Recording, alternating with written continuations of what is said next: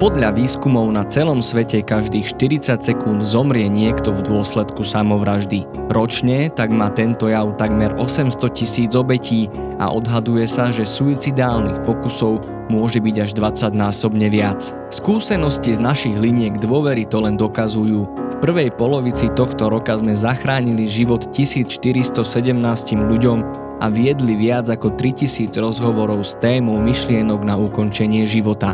A k tomu všetkému Svetová zdravotnícka organizácia ešte aj varuje pred zvýšeným rizikom výskytu samovrážd v súvislosti s pandémiou COVID-19.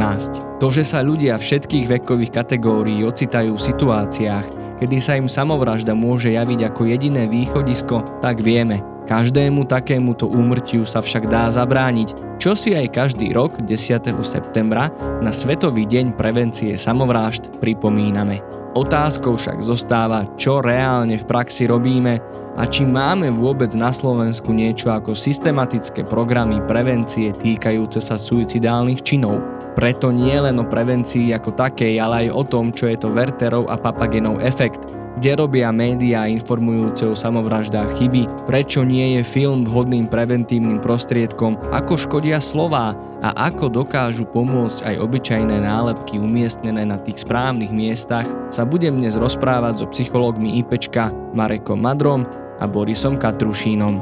Počúvate HM, podcast internetovej linky dôvery ipčko.sk. Moje meno je Marek Franko. Marek, Boris, vitajte. Ahoj. Ahoj, ďakujem za pozvanie. Tak poďme rovno na vec, čaká nás nie úplne jednoduchá téma na rozpletenie všetkých súvislostí. Máme na Slovensku nejakú systematickú prevenciu samovrážd? To je presne to, čo nám najviac chýba. Nejaká koncepcia, nejaký plán na to, ako eliminovať počty samovrážd. My sa môžeme chváliť tým, že nám štatisticky klesajú dáta Národného centra zdravotníckých informácií, ktoré sa týkajú témy samovrážd, ale na druhej strane tie dáta o, majú takú veľmi zvláštnu metodiku a môžeme povedať, že tie čísla, napríklad 500 samovrážd minulý rok, o, nie sú úplne o, dobre, kvalitne spracované, že tie čísla reálne sú oveľa vyššie Môžeme sa na to pozrieť aj štatistikou IPčka, len za minulý rok sme mali oveľa viac kontaktov o samovražde v tej akutnej fáze, ako o tom hovoria tie oficiálne štatistiky samozrejme, pretože naši psychológovia zvládli obrovské množstvo tých rozhovorov bez toho, aby sme museli míňať nejaké štátne peniaze na tú oficiálnu pomoc a podporu. Napríklad tie čísla, o ktorých hovorí aj VHO, hovoria o tom, že dokonca ten počet samovrážd je asi 20-násobný, respektíve sa hovorí v takýchto súvislostiach aj o tých suicidálnych pokusoch. Teda, že to, čo máme zaznamenané, není to celkové číslo, ale že tých pokusov alebo aj tých samovráž môže byť ešte o mnoho viacej, ako nám vravia čísla. Skúsim jednou vetou. Mm-hmm. Ten problém je asi 20 krát väčší, tak. ako si to všetci mm-hmm. myslíme. Uh-huh. A máme niečo miesto toho, keď nemáme takú tú oficiálnu nejakú štátnu programovú prevenciu, teda nejakú stratégiu, ako systematicky zabraňovať e, samovraždám, máme niečo miesto toho, dejú sa aspoň čiastočne nejaké aktivity? Na Slovensku máme tisíce psychiatrov, psychológov, ktorí naozaj by dokázali a vedia predchádzať samovražednému správaniu a dokážu aj pomôcť napríklad s depresiou alebo s úzkosťou a podobne. Čiže my tu máme reálne odborníkov, ktorí by vedeli urobiť obrovský kus práce, ale túto prácu bohužiaľ robia bez nejakého systematického plánu. Téma duševného zdravia sa celkovo až teraz ako keby otvára aj na ministerstve zdravotníctva je to veľmi pomalý, až, až príliš pomalý proces um, na to, ako závažná je tá situácia, ktorej teraz tá naša spoločnosť v tejto súvislosti čeli. Tak venujú sa im predovšetkým rôzne organizácie, ktoré sú mimoštátne, sú to nejaké linky pomoci, sú to nejaké centra, ktoré sú zriadené rôznymi neziskovými organizáciami, občianskými združeniami a častokrát sú do tejto problematiky zaangažovaní nejakí jednotlivci, ktorí sa snažia pomôcť a majú nejakú skúsenosť, dajme tomu v rodine zo samovraždov a cítia tú akutnú potrebu robiť niečo v tej oblasti. Určite by sa mali spomenúť tie organizácie um, ako No More Stigma alebo Liga za duševné zdravie, ktoré v tejto oblasti robia naozaj obrovský kus práce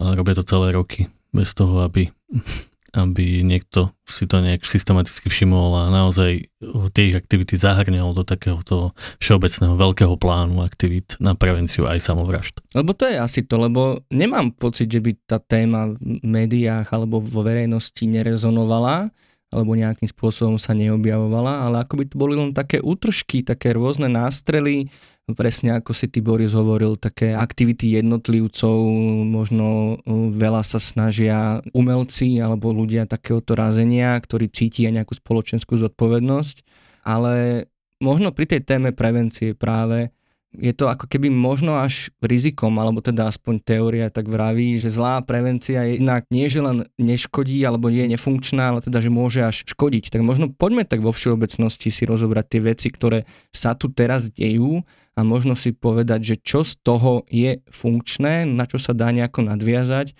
a čo možno sú veci, ktoré nie sú úplne šťastné. Že keď si to možno zoberiem uh, z prostredia drogovej prevencie, lebo tá je možno aj poslucháčom viacej známa a vedia si ju predstaviť, tak veľmi často sa na školách dejú rôzne prednášky, hromadné podujatia, výchovné koncerty. Je toto niečo, keby niekto sa snažil robiť v rámci témy samovrážd funkčnou stratégiou? Keď sa pozrieme do literatúry, tá oblasť prevencie je na jednej strane veľmi podrobne popísaná. Dokonca o prevencii sa hovorí, že má nejaké fázy, hovorí sa o nejakej primárnej, sekundárnej, terciárnej prevencii. Ale pod prevenciou môžeme chápať vlastne všetko, čím tá spoločnosť žije, čím sa zaoberá, aké sú jej hodnoty. Práve tie hodnoty by sme mohli povedať, že sú veľmi dôležitou súčasťou tej prevencie. Na to sa možno, možno zabúda. Čiže to, čím sa zaoberáme, aké máme vlastne naše postoje, aké sú naše vedomosti o jednotlivých tých témach a zároveň aj naše zručnosti alebo spôsoby správania k tým jednotlivým témam, tak, tak to všetko je prevencia. Aby som išiel konkrétnejšie, ty si pred chvíľkou spomínal tú tému drog, Najskôr skúsme od tohto, lebo tam sa tá prevencia tak najčastejšie dáva Áno, tu si vieme reálne predstaviť, je. že čo, čo, čo sa tam deje. Spoločnosť má celkom jasno v tom, že o, drogy sú nežiaducí patologický jav, ktorý nejakým spôsobom ohrozuje život, zdravie nielen jednotlivcov, ale dokonca o, spôsobuje ako keby takú pandémiu, že ohrozuje vlastne celé to okolie užívateľa drog. Tam preto vieme povedať, že že sa vieme zhodnúť na tom, že na úrovni hodnôt je užívanie drog niečo, čo my ako spoločnosť nechceme medzi sebou mať a rozvíjať a podporovať. A preto tá hodnota základná je, že my chceme žiť zdravý životný štýl, súčasťou ktorého nie sú, nie sú drogy. A zdravý životný štýl, podpora akéhokoľvek správania, ktoré vedie ku všeobecnému zdraviu, tak vlastne môžeme považovať za prevenciu. Čiže to je nejaká že hodnota, potom nejaké správanie, že, že ako sa správame k užívateľovi drog, alebo k takémuto javu, keď sa s ním stretávame, tak to je napríklad tá oblasť, v ktorej my ako spoločnosť máme ešte čo dobiehať v tejto téme užívateľov drog.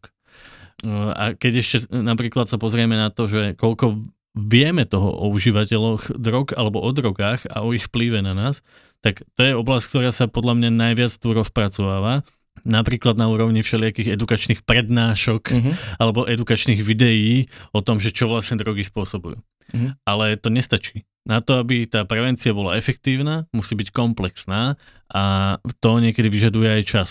Čiže jednoduchá prednáška, hodinová, dvojhodinová, výchovný koncert spojený s hudbou alebo, alebo nejaký, nejaké edukatívne video má minimálny dopad na, na prevenciu toho samotného javu, pretože nemení postoje, nemení tie hodnoty, neučí ľudí, ako predchádzať, ako sa správať vlastne v, v kontakte s týmto javom patologickým a teda tá prevencia je nedostatočná. A keď sa dostaneme k tejto našej téme, mm-hmm. prevencie samovražd, tak tam môžeme hovoriť ešte o oveľa komplikovanejšom jave, oveľa menej známom jave, a e, jave, ktorý je spojený s obrovskou stigmou, že už len to, že hovoríme, že, že to súvisí s nejakým duševným zdravím, už tento pojem je v spoločnosti ako keby taký, že na okraji pozornosti. Stále je to lepšie, ale stále je to na okraji. A potom, že ako sa správame vôbec k ľuďom, ktorí majú nejaký typ nejakého duševného problému, nejakého duševného zdravotného problému a aké sú naše hodnoty a postoje, čo si vlastne my o tých ľuďoch myslíme akým spôsobom vieme, vieme tým ľuďom byť užitoční a pomôcť. toto všetko je dôležité preto, aby o nejakej prevencii sme tu mohli hovoriť.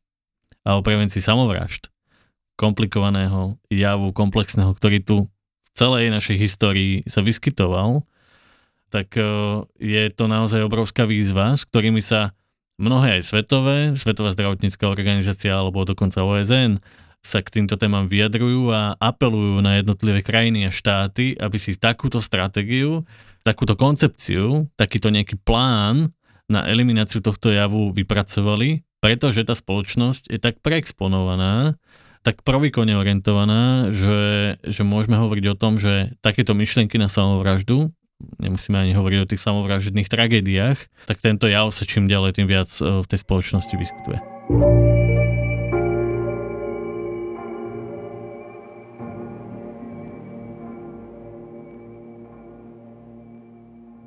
Spomenul si, že ten jav není až tak známy a to mám dojem, že ako by sa snažili dobehnúť médiá, e, alebo ako som spomenul, možno aj rôzne druhy umení, vlastne reagovať na to, čo možno aj vidíme okolo seba, čo cítime, ale nevieme to nejako zadefinovať. Takže ten, kto akoby z môjho pohľadu sa áno aj v dobrej viere snaží vlastne o tom informovať a vlastne vzdelávať tú verejnosť, sú tie médiá, rôzni influencery a podobne ale tam sa skrýva vlastne aj riziko. Boris, v čom robia médiá chybu, alebo možno aspoň donedávna robili, čo sú rizika ako keby nesprávneho informovania o suicidalite a možno o ľuďoch, ktorí takýto čin vykonajú alebo sa o pokusia. To, čo uh, spomína, že keby v tejto súvislosti je, že je dôležité určite o tom informovať, je určite dôležité šíriť to povedomie o, o takom čine, ako je samovražda. na druhej strane, keď sa na to pozrieme, tak je dôležité sa pozrieť na to, ako médiá o tom informujú a čo je dôležité v tej správe ako keby zanechať pre tých ľudí.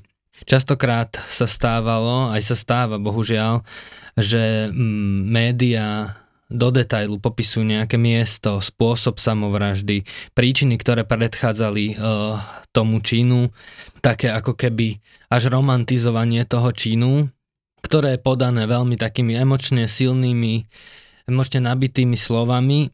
Práve to je ako keby taká ošemetná vec v tom informovaní, že ak poukazujeme na to miesto, ak, ak hovoríme opisne a emočne o tom, o tom jave, o tom, čo sa stalo, tak aj výskumy ukazujú, že majú tí ľudia tendenciu potom páchať tú samovraždu a dokonca je ako zaznamenané kvázi experimentálne, že po náraste takýchto správ v skutočnosti aj, aj, ten, aj tie čísla samovražd začali stúpať. A prečo sa vlastne deje to, že, že sa ľudia v tom nájdu?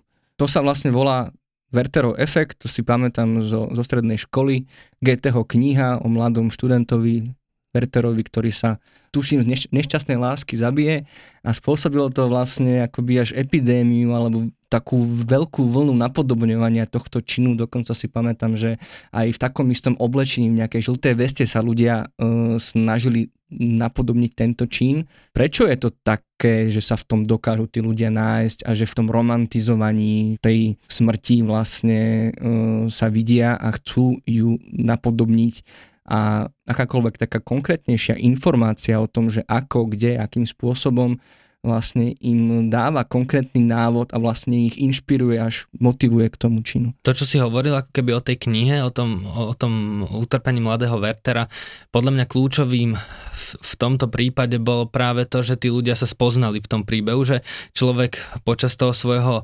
vývoja, vývinu prechádza aj takouto lúbostnou nejakou traumou a práve to bolo tým ľuďom ako keby blízke, že sa spoznali v tom príbehu a tá kniha ako keby im dávala návod, že ako ten príbeh končí a to bolo, to bolo podľa mňa takým tým negatívnym faktorom toho celého. Zároveň GT je genius. GT tou knižkou spôsobil obrovské boom v oblasti literatúry. Romantickí autori, ktorí sa snažili byť podobne úspešní ako GT, tak, tak oni doslova slovo po slove naciťovali tú knižku a tú jeho genialitu, tú jeho schopnosť klásť tie slova tak, aby uh, zatiahli do toho deja uh, toho čitateľa. A vlastne oni boli tí, ktorí začali, začali následne páchať, uh, respektíve začali, začali tie, ten svoj život uh, žiť v takej depresii a úzkosti. toto všetko sú legendy, ktoré sú dokonca popísané v nejakých, nejakých odborných publikáciách. Keďže sme nemali vtedy výskumné štúdie, ktoré by toto potvrdzovali, tak sa to naozaj traduje. Podľa tejto jeho skúsenosti Goetheho, on dokonca na konci svojho života ľutoval, že napísal tú knižku, pretože mnoho jeho priateľov vtedy odišlo zo sveta takouto tragickou udalosťou, kde hovorili, že to vlastne spôsobila tá genialita Goetheho a to jeho obrovské umenie. My sme svedkami tohto javu, ale aj dneska, ako náhle takto tragicky ukončí život nejaká slávna osobnosť, tak to zanechá obrovskú stopu, prekvapenie, šok spoločnosti a veľa ľudí o tom e, začne diskutovať verejne. V médiách e, máme možnosť e, sledovať naozaj Wertherov efekt úplne explicitne, kedy médiá naozaj že prinašajú fotky, detaily, všetkých tej tragickej udalosti a tej hrôzy. A zároveň tí ľudia, ktorí to sledujú, aj s tými ich ako keby obyčajnejšími príbehmi, tak oni chcú takisto zanechať odkaz.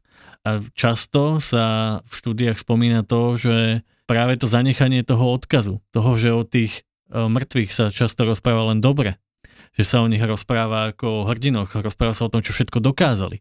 Že práve tá samovražda ako keby odštartovala to, že sa o nich začne písať, že sa o nich začne hovoriť tak dobre. Že ten ich život zrazu má nejaký odkaz, že ten život má nejakú, nejakú takú informáciu pre všetkých ostatných a tá informácia je pozitívna, tak táto túžba zanechať takýto obrovský pozitívny odkaz e, prináša pre časť tých čitateľov, e, ktorí sú zraniteľní, rizikoví, môžeme hovoriť dokonca e, o tom, že by sme u nich mohli pozorovať depresívne symptómy, ktoré sa so samovraždou spájajú, tak dostávajú vlastne návod, ako ten pozitívny odkaz, ako ten svoj život pozitívne pozitívne nejak akože mm, tu zanechať. Preto o tomto Werterovom efekte sa toľko aj medzi odborníkmi a stále viac hovorí a dokonca vzniká aj ešte opačný efekt, o ktorom sa rozpráva stále viac, len preto, aby sme vlastne tie médiá naučili, akým spôsobom informovať o tých tragických udalostiach, takým spôsobom, aby to nespôsobovalo takúto ako keby samovraženú nákazu, aby to nespôsobovalo tú, to napodobňovanie uh, toho činu. A toto sa volá zase Papagenov efekt.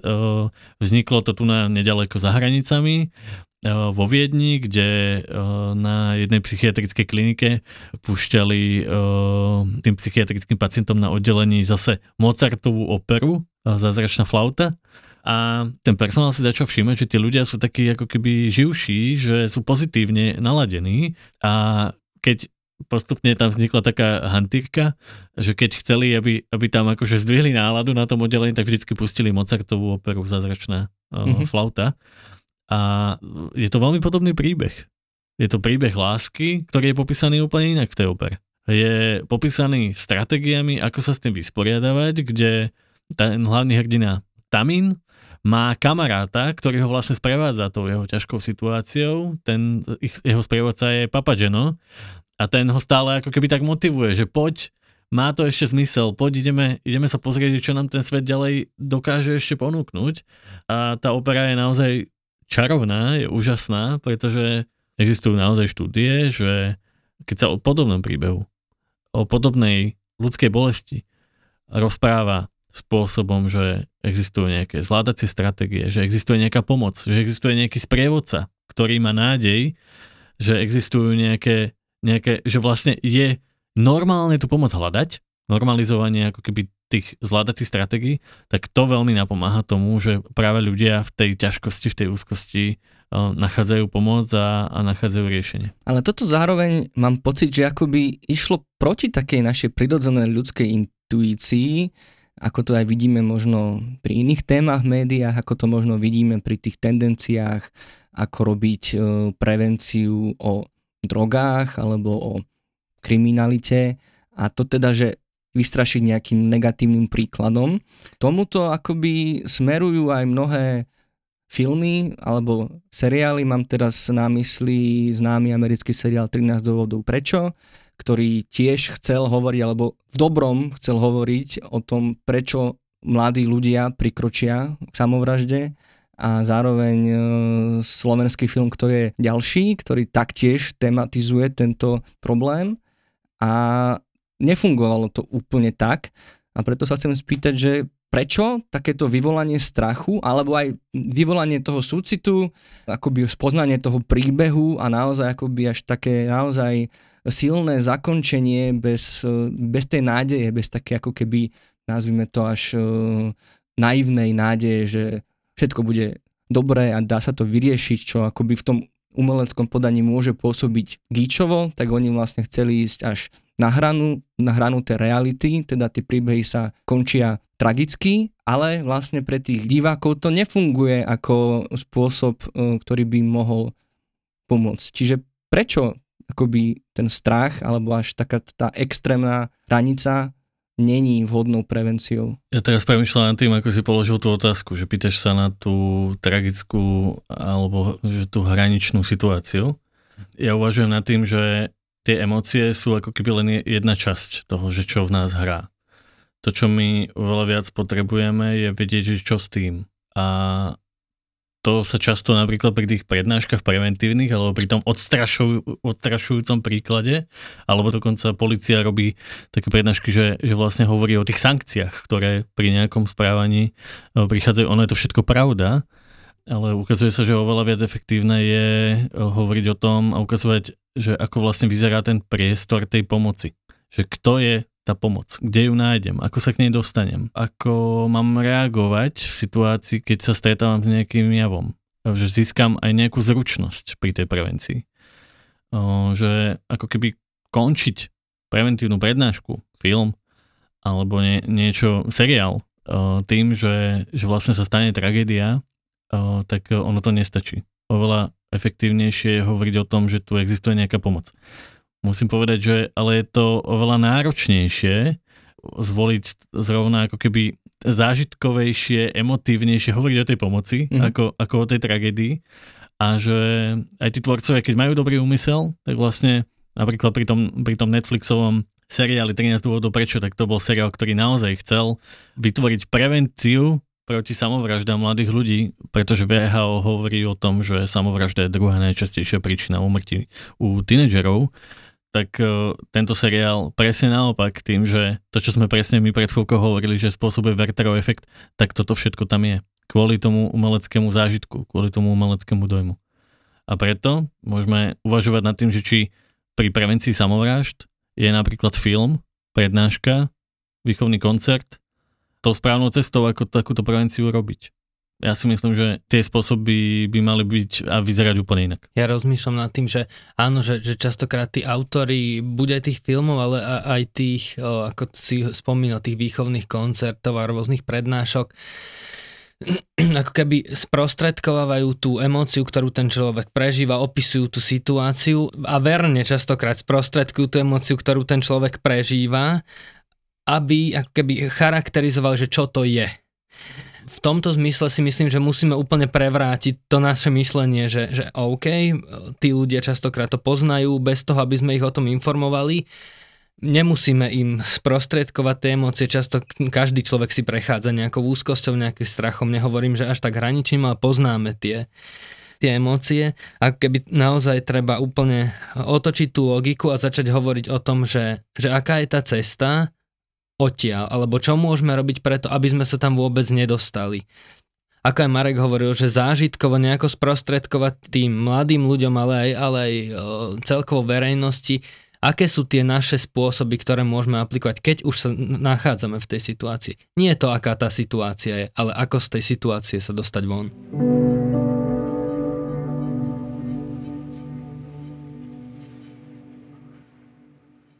Dobre, tak posuňme sa ďalej možno k tomu, už ste niečo naznačili, že čo by mohlo fungovať, ale môžete to aj doplniť, môžete to akoby ďalej rozšíriť, alebo aj doplniť o to, čo už vieme, že funguje, čo robíme my tu v IPčku a, a prečo to robíme, akým spôsobom to robíme a prečo to funguje. Ja možno tak všeobecne skúsim a potom Boris tu bude úplne konkrétnejšie, ak môžem ťa tak poprosiť. My sa snažíme najmä pozorovať, čím tá spoločnosť žije a snažíme sa na to reagovať. Zároveň máme takú unikátnu možnosť, ďaká našim linkám pomoci byť denodenne v kontakte s tými príbehmi tých reálnych ľudí, ktorí niečo žijú, nejaké ťažkosti. Keď vidíme, že sa niečo v spoločnosti deje, tak, tak prvé, čo urobíme, je, že sa chceme dať k dispozícii, že tá pomoc existuje. Keď sa stane nejaká tragédia, tak vidíme, že mnoho ľudí to zasiahne emočne. Ich to vyslovene, že rozladí. My si uvedomujeme, že takéto emočné rozladenie je veľmi rizikové a že tá spoločnosť nemá dostatočné, mnohí nemajú dostatočné tie zvládacie stratégie a preto napríklad môžu byť aj sekundárne zasiahnutí tou udalosťou, aj keď sa ich vlastne netýka a že sa veľmi často spájajú s tým, takým tým ako keby priradením sa k tej ťažkosti, ktorá sa deje. Napríklad e, tragédia vo Vrútkach. My sme zaznamenali to, že, že tá spoločnosť naozaj tým žila, veľmi lutovala, že sa to vôbec deje a pripájala sa k tým pozostalým alebo k tým ľuďom, ktorí boli bezprostredne ohrození tou situáciou. A to, čo najviac oni potrebovali a to, čo sme my chceli e, im povedať, že je tu nejaká pomoc, ktorá vám s tými vašimi pocitmi nech si o nich myslíte čokoľvek, môže pomôcť. To je to úplne najdôležitejšie kľúčové, čo my ako IPčko na tej úrovni prevencie chceme robiť. Chceme, aby ľudia vedeli, že nech sa deje čokoľvek, je tu niekto, kto im s tým vie pomôcť. A je tá pomoc ľahká, dostupná, preto je anonimná, diskrétna, preto je bezplatná. Mhm. Ja to len teda doplním, čo znamená konkrétne, že do vlákna napríklad pod príspevok na, na sociálnych sieťach, kde sa informuje o tej nejakej tragédii, naši online terénni pracovníci tam konkrétne napíšu, že pomoc nájdete tu a tu toto vlastne iba stačí, hej, ako keby, že vsunúť do toho možno niekedy až negatívneho rozhovoru, tej negatívnej diskusie, ten pozitívny, uh, pozitívnu informáciu. Väčšina to odignoruje, niektorí to dokonca vysmejú, ale všetci to vnímajú. A to je to dôležité, že niekedy tam nemáme priamo že reakciu na to, ale všetci tí ľudia, ktorí sa zaoberajú tým, tou ťažkosťou a čítajú nejaký obsah na internete, tak uh, majú pred očami je to, že tá pomoc existuje. A to je kľúčové. Tí ľudia v tej ťažkej situácii, kedy naozaj emočne reagujú, potrebujú mať dostupnú informáciu, že je tu nejaká istota, nejaká pomoc, niečo, o čo sa vedia oprieť, keby náhodou niečo. Tak poďme možno k ďalšej aktivite IPčka, také tej najnovšej, ktorá priamo reaguje na pandémiu a na varovanie VHO a my to tak e, pracovne voláme, že nálepková iniciatíva, nálepková kampaň. Boris, povedz nám, že o čo ide a ako to dokáže pomôcť. Tá nálepková iniciatíva, o ktorej hovoríš, vlastne vznikla z toho, že mali sme ohromný nárast na krízovej linke pomoci dvojnásobok oproti bežnému, bežnému fungovaniu, čo teda prikladáme aj k tomu, že v súvislosti s tou pandémiou COVID-19 a rozmýšľali sme nad tým, že ako, ako ešte môžeme byť bližšie tým ľuďom, ako sa dostať tým ľuďom, ktorí trpia, ktorým je ťažko, ktorým je zle. A tak sme sa začali preberať tou štatistikou, zistili sme, že z tých 20 tisíc kontaktov bolo 3000 kontaktov, kde sme sa s našimi klientami rozprávali o samovražde, o samovražebných myšlienkach, o samovražebných tendenciách z toho tisíc, bol 1400, aby som bol presný, bolo v akutnom ohrození zdravia a života. To znamená, že tu a teraz v tom rozhovore s nami mohlo dôjsť k nejakému ohrozeniu alebo dokonca k nejakej tragédii a 114 kontaktov bolo priamo z kolajníc. A tak sme si hovorili, že to, že to není to normálne, proste, že že tak veľa kontaktov je z jedného toho miesta. Tak sme začali sa keby o tom viac rozprávať, začali sme nad tým uvažovať, začali sme hľadať v odborných žur, žurnáloch, karentovaných časopisoch. Začali sme hľadať aj tu na Slovensku, keďže sme tu nejakú pomoc ohľadne tých kolajníc veľmi nenašli, tak sme sa pozerali znovu do zahraničia. Ano, veľmi nás inšpirovala jedna e, kanadská krízová intervenčná linka, ktorá zaviedla namiesto klasických tabu, ako bolo voľakedy v San Francisku, tak oni, zač- oni prišli s takým nápadom, že, že to má byť neformálne, že to má byť také výrazné a zároveň, aby to nepôsobilo, že nejaká autorita poskytuje tú pomoc. Môžem do toho vstúpiť, aby som to len dovysvetlil. Teda, že z našich štatistík ste vyčítali, že keď sa niekto rozhodne ukončiť svoj život na železnici, tak s veľkou pravdepodobnosťou si vyberie miesto, ktoré už predtým niekto tiež takto mohol využiť. Ja ťa doplním, je to presne, že polovica z tých Aha. ľudí, ktorí boli s nami v kontakte v tej suicidálnej kríze na kolajniciach, polovica z nich bola na tom istom mieste, kde už niekto predtým bol. Čiže my sme proste vedeli, že keďže tie naše dáta za posledného pol roka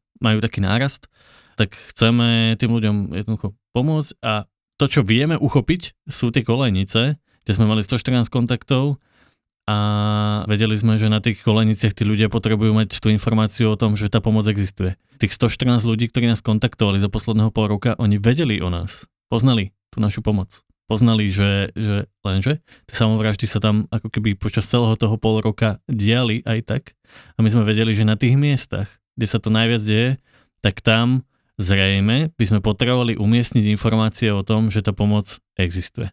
A pozerali sme sa v zahraničí, že ako s, takýmito, s týmto fenoménom narábali a zistili sme, že na Golden Bridge uh, moste, tak tam sú nejaké oficiálne štátne tabule ktoré mhm. tam umiestnil. No to je nápad, ktorý Hej.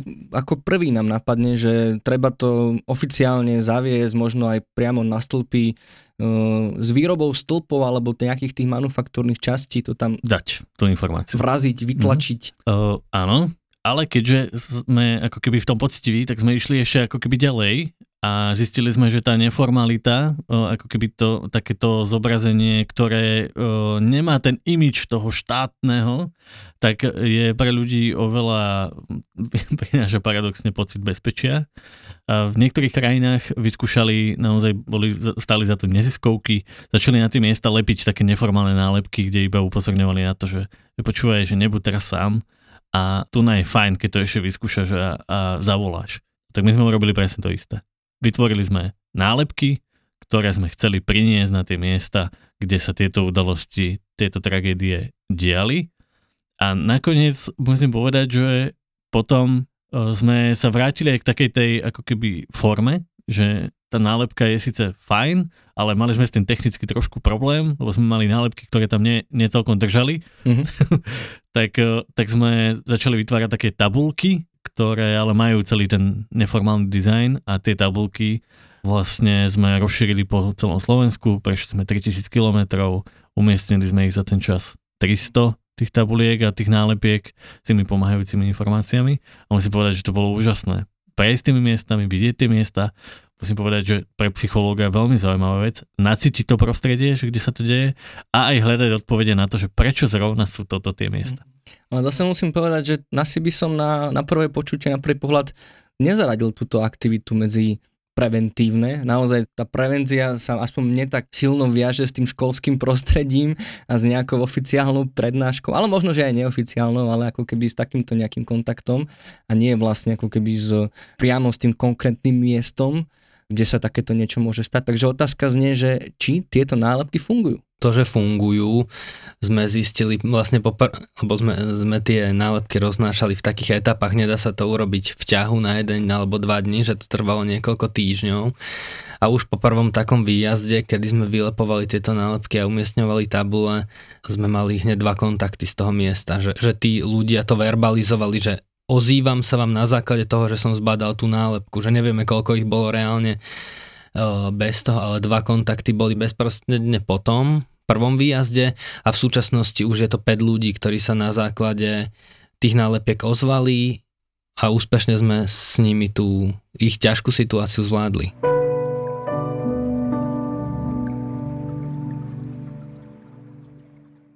Z toho, čo rozprávate, mi vychádza, že určite teda funguje stratégia byť ľuďom čo najbližšie, ísť tam, kde sa tieto témy riešia, čiže na internete, do diskusných skupín, na fóra, kde si ľudia, ako sme sa už aj v minulých podcastoch rozprávali, možno aj vzájomne radia, ako najlepšie uh, sa dá vykonať samovražda. Najlepšie.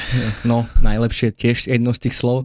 Takže určite akoby ísť takto k tým ľuďom ale dá sa robiť aj niečo vlastne, ako opäť sa odkazujem na tie drogy, niečo také širšie, všeobecnejšie, vlastne tá primárna prevencia, ktorá má v sebe aj kus toho informovania, čo teda aj médiá do veľkej miery nahradzujú, ale ako ste vraveli, tiež to nestačí, čiže máte možno nejaké odporúčanie pre školy pedagógov a možno vlastne či vôbec pre školy, keďže áno, pri mladých ľuďoch je to druhá najčastejší spôsob úmrtia, ale najviac páchajú samovraždu, páchajú, pardon za slovo, dospelí ľudia, čiže nebolo by dobré aj nejako medzi nimi ako by intervenovať. Mne sa žiada trošku vysvetliť to, že prečo si tu tak dávame pozor na tie slova.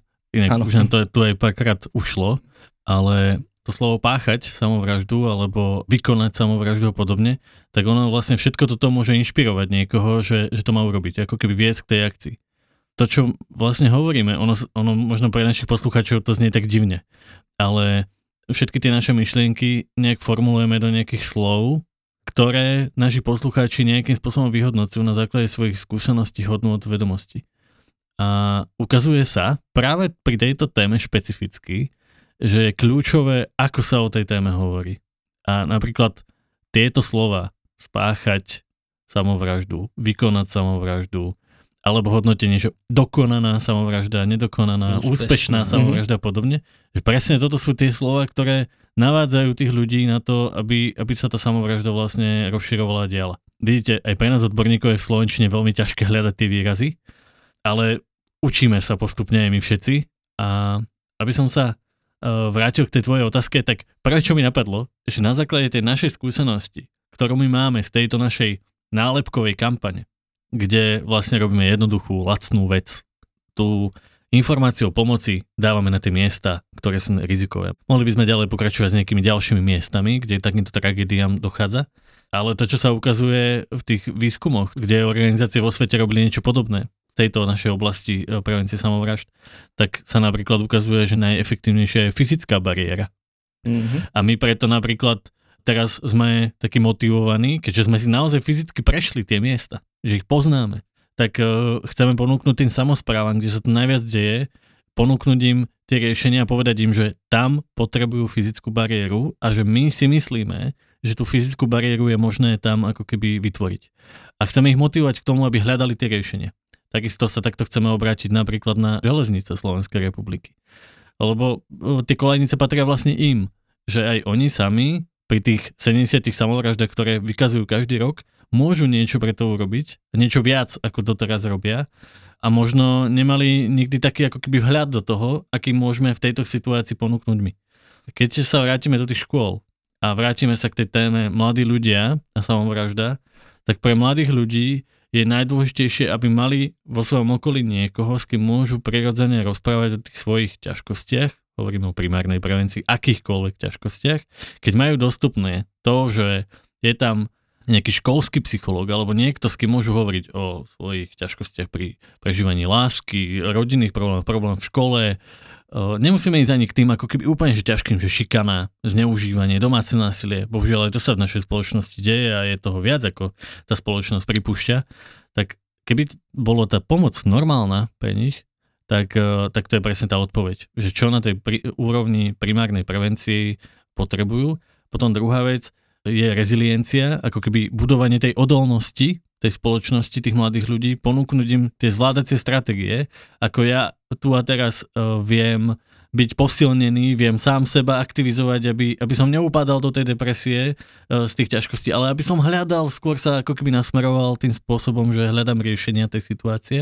A toto všetko už samotné je obrovský že komplexný problém, kde môžeme ísť aj do našich rodín, kde môžeme hovoriť o tom, že by bolo fajn, keby rodičia so svojimi deťmi hovorili o tom, že oni sami, keď prežívajú nejaké ťažkosti, lebo však rodičia majú kopec starostí, ťažkosti, že tie starosti a najmä ten boj s tými starostiami je prirodzený súčasť života rodiny. A dieťa to pozoruje už od malička že je normálne s nejakými ťažkosťami bojovať, že je normálne hľadať nejaké riešenia. Dokonca je normálne k tým riešeniam prizývať nejakého odborníka. Keď sa mi pokazí doma pračka, tak zavolám opravára pračky. Nebudem predsa uh, nad tým iba lamentovať a nechám, to, to mi nepomôže preto, aby tá pračka sa opravila. Hej?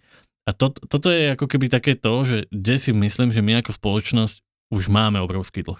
Potom je druhá, druhá úroveň a to je, aby boli dostupné tie služby, aby bolo normálne ísť psychologovi, aby bolo normálne kontaktovať psychiatra, aby, aby v tej spoločnosti tá pomoc bola tak dostupná, že to nebude v nejakej inštitúcii, ktorá bude zamrežovaná niekde na okraji mesta a dedinách, ako sa to napríklad nám dialo, keď, keď sme budovali tie obrovské nemocnice v tých kaštieloch alebo, alebo v tých budovách na okraji tej komunity. Tak aby sa naozaj toto stávalo normálnou súčasťou normálneho života nejaké povedomie o duševnom zdraví, o tom, ako ho budovať a podobne. A potom, aby tá pomoc, krízová pomoc, najmä teda tá krízová pomoc, krízové týmy, krízové centrum, kde ty jednoducho vieš prísť a do pár dní sa dokážeš vďaka práci odborníkov z toho dostať, dokážeš sa stabilizovať a potom, aby bola dostupná psychoterapia, farmakoterapia, A tuto sme na tom trošku lepšie na Slovensku, že toto je akože niečo, v čom, v čom sa dokonca môžeme chváliť, že my tu máme fakt odborníkov, perfektných odborníkov, dokonca máme perfektné lieky, ktoré pri tej kombinácii so psychoterapiou môžu byť veľmi úspešné. Že asi toto boli také tie prvé nástrely, ktoré mi napadajú a je to ale obrovská téma a my stále ako keby hľadáme, hľadáme to, že ako to robiť ešte lepšie v Čechách teraz vyšla taká národná koncepcia na prevenciu samovrážd, ktoré sa my môžeme inšpirovať a na prvých miestach tej stratégie je, že aby bola dostupná uh, dišnačná pomoc, aby linky dôvery mohli existovať. Od tohto môžeme začať my na Slovensku nemáme ani zákon, pod ktorým linky dôvery môžu fungovať a už vôbec nie o nejakej udržateľnosti a nejakom stabilnom financovaní. Ten štát si potrebuje uvedomiť, že asi toto potrebuje tie linky, lebo im vedia pomôcť v rôznych oblastiach. A teda, aby sme sa vrátili k tým školám, má vôbec teda zmysel, lebo toto, čo si povedal, sú všetko super veci a vlastne áno, to je tá odpoveď, že treba to riešiť komplexne. A teda má vôbec zmysel akoby otvárať túto tému samovrážd, treba áno, aj s takým tým správnym spôsobom, že v malom kolektíve, v rámci diskusie, možno viacej hodín venovať tomu čas, venovať tomu priestor, ale má to vôbec zmysel ako keby prinášať túto tému, keď vieme, že môže byť návodná do školského kolektívu, medzi deti, ktoré, alebo medzi mladých ľudí, ktorí zase sú rôzni. Niekto možno nad tým ešte nikdy neuvažoval, niekto možno už, hej, niekto už má možno aj nejakú vážnejšiu skúsenosť.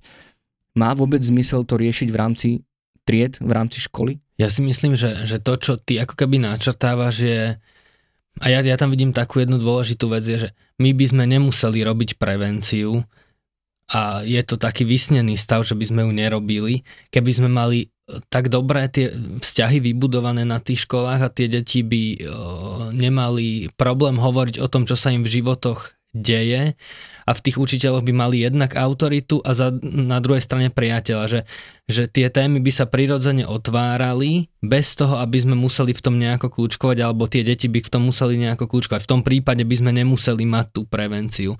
Bohužiaľ stále nie sme na takej úrovni a myslím si, že tá prevencia je dôležitá, ale ako som už raz spomínal, že zamerať sa na ten zážitok, na to, že ja viem zvládať, ja poznám sám seba, ja viem, ako reagovať v situácii, kedy mi je ťažko a zamerať sa na, naozaj na to, na to zvládanie a nie na, na opis tej situácie alebo na charakteristiku tej situácie, že to je pre mňa také dôležité.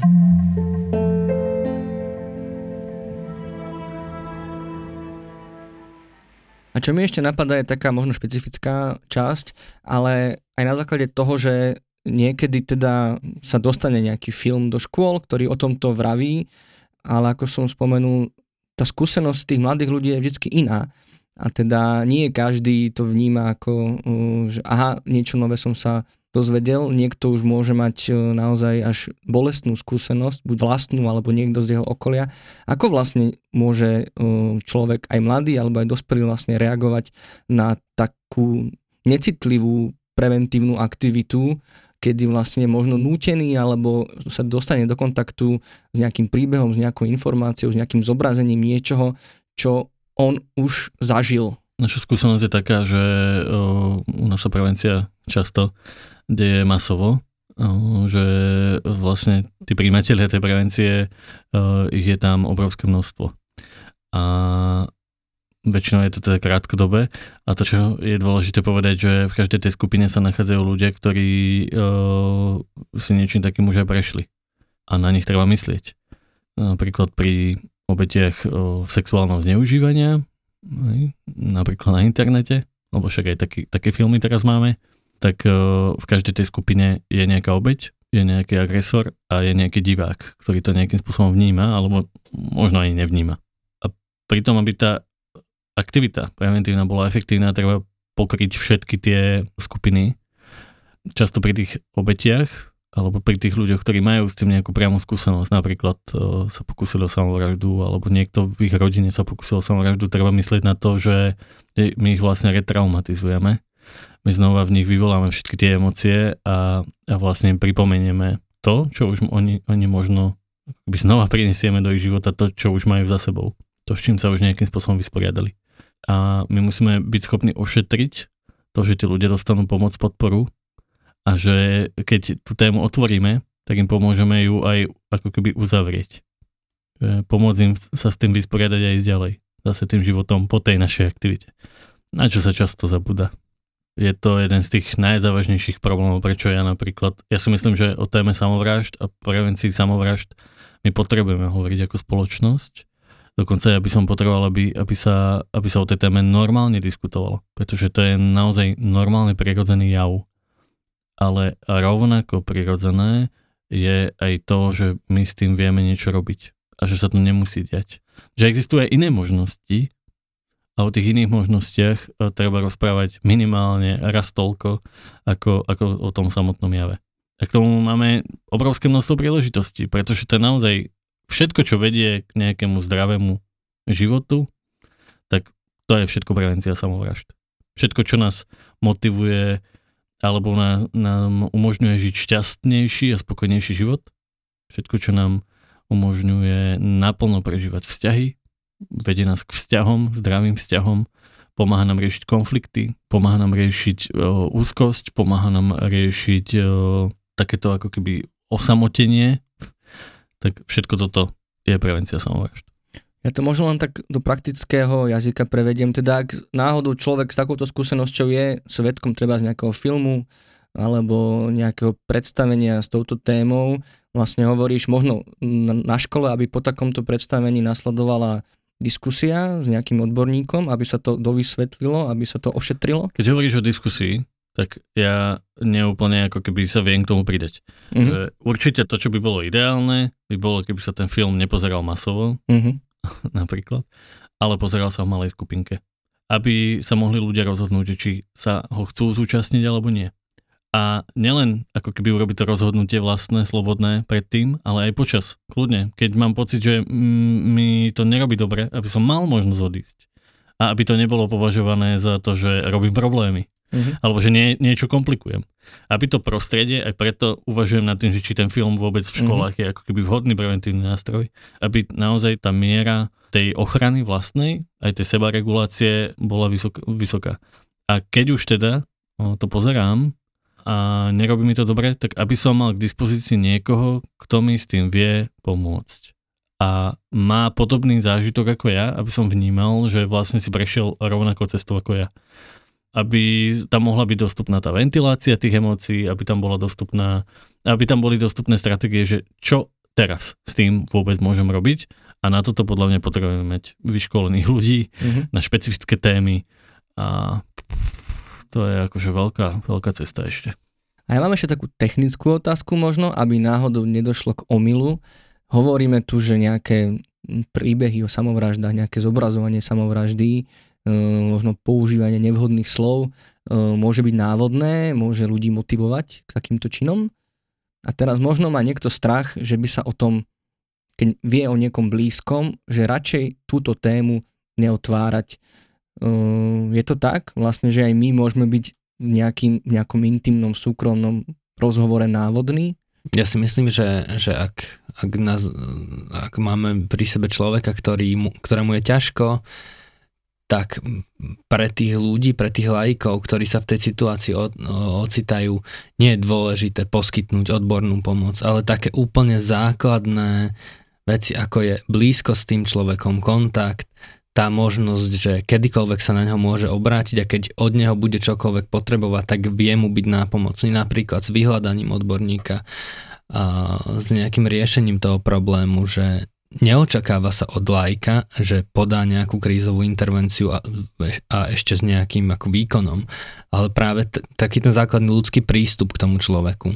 Byť pri ňom, rozprávať sa s ním ak chce, nenútiť ho ak nechce a dať mu možnosť kedykoľvek sa na nás obrátiť alebo možno ešte poskytnúť mu tie, tie informácie, ktoré vedú tomu odborníkovi. To mi prípada také dôležité tiež. Ale teda možno aj nie, nie otvoriť, závisí to na tom človeku samotnom, či o tom chce hovoriť, ale teda nebrániť sa ani tomu rozhovoru o tom, čo cíti a nad čím on uvažuje teda konkrétne nad samovraždou, alebo že má takýto pocit, že by život nemal zmysel, keď to poviem opäť možno neúplne citlivo. Ja mám pocit, že ľudia sa toho boja hlavne preto, že majú pocit, že by mohli niečo pokaziť alebo, mm-hmm. alebo nejak toho človeka naviesť.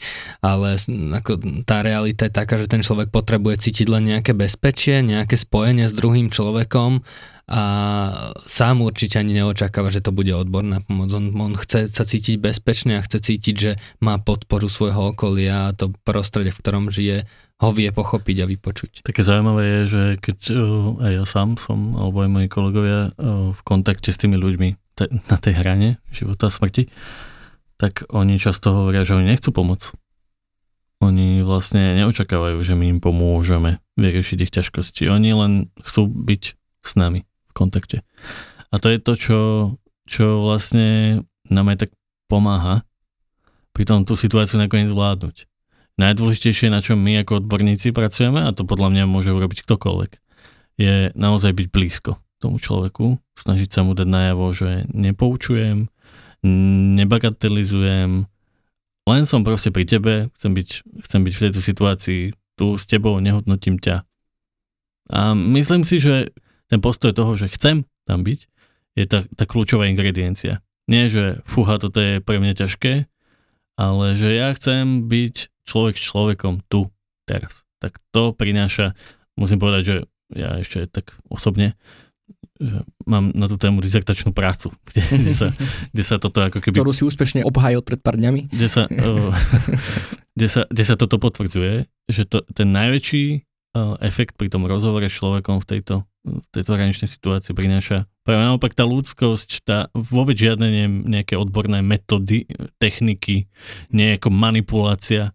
Tá ľudskosť, tá otvorenosť, tá ochota chcieť byť s tým človekom v tej situácii tam, kde sa nachádza.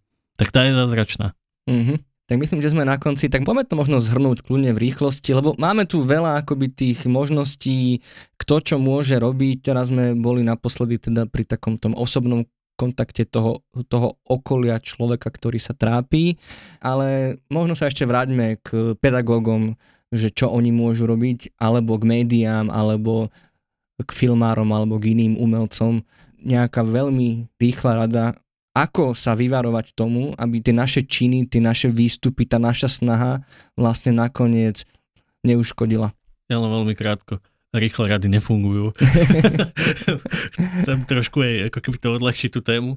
Podľa mňa ten záver toho nášho rozhovoru o tom, že najdôležitejšia je tá ľudskosť a ochota byť v tej situácii s tými ľuďmi. Nemoralizovať, nepoučovať, tak je návodom aj pre učiteľov, je návodom mm-hmm. aj, pre, aj pre ľudí, ktorí sú vystavení tej situácii. Dokonca uh, sú návodom aj pre tú našu politiku alebo pre, pre, tie naše, pre tých našich zodpovedných lídrov, ktorí majú ako keby uh, vytvárať tie naše stratégie a koncepcie.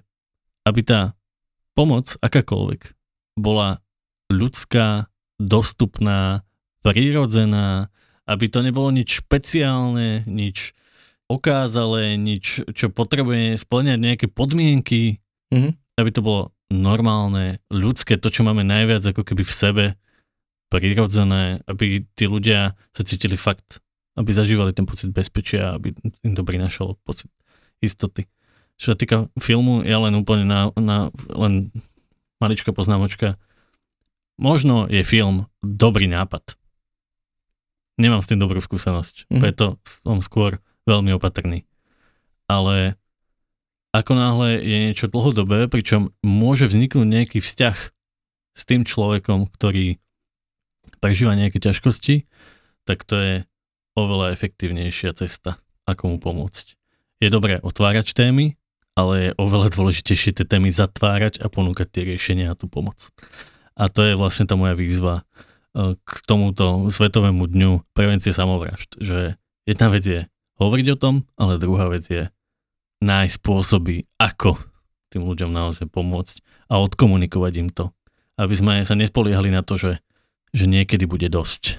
Nikdy nebude dosť. Samovraždy tu vždy boli, vždy tu budú ja, moja životná misia a misia mojich kolegov je, aby, aby sme, keď môžeme, aby sme to eliminovali a aby sme dokázali byť tým ľuďom blízko. O to sa fakt každý deň non-stop snažíme. Boris, ty máš nejaký záver? Mne, mne o, vyplývajú z toho také dve slova. Jedno je to, čo povedal Marek, tá ľudskosť, že, že skúsme sa zamyslieť nad tým, že, že čo môžeme pre toho človeka robiť.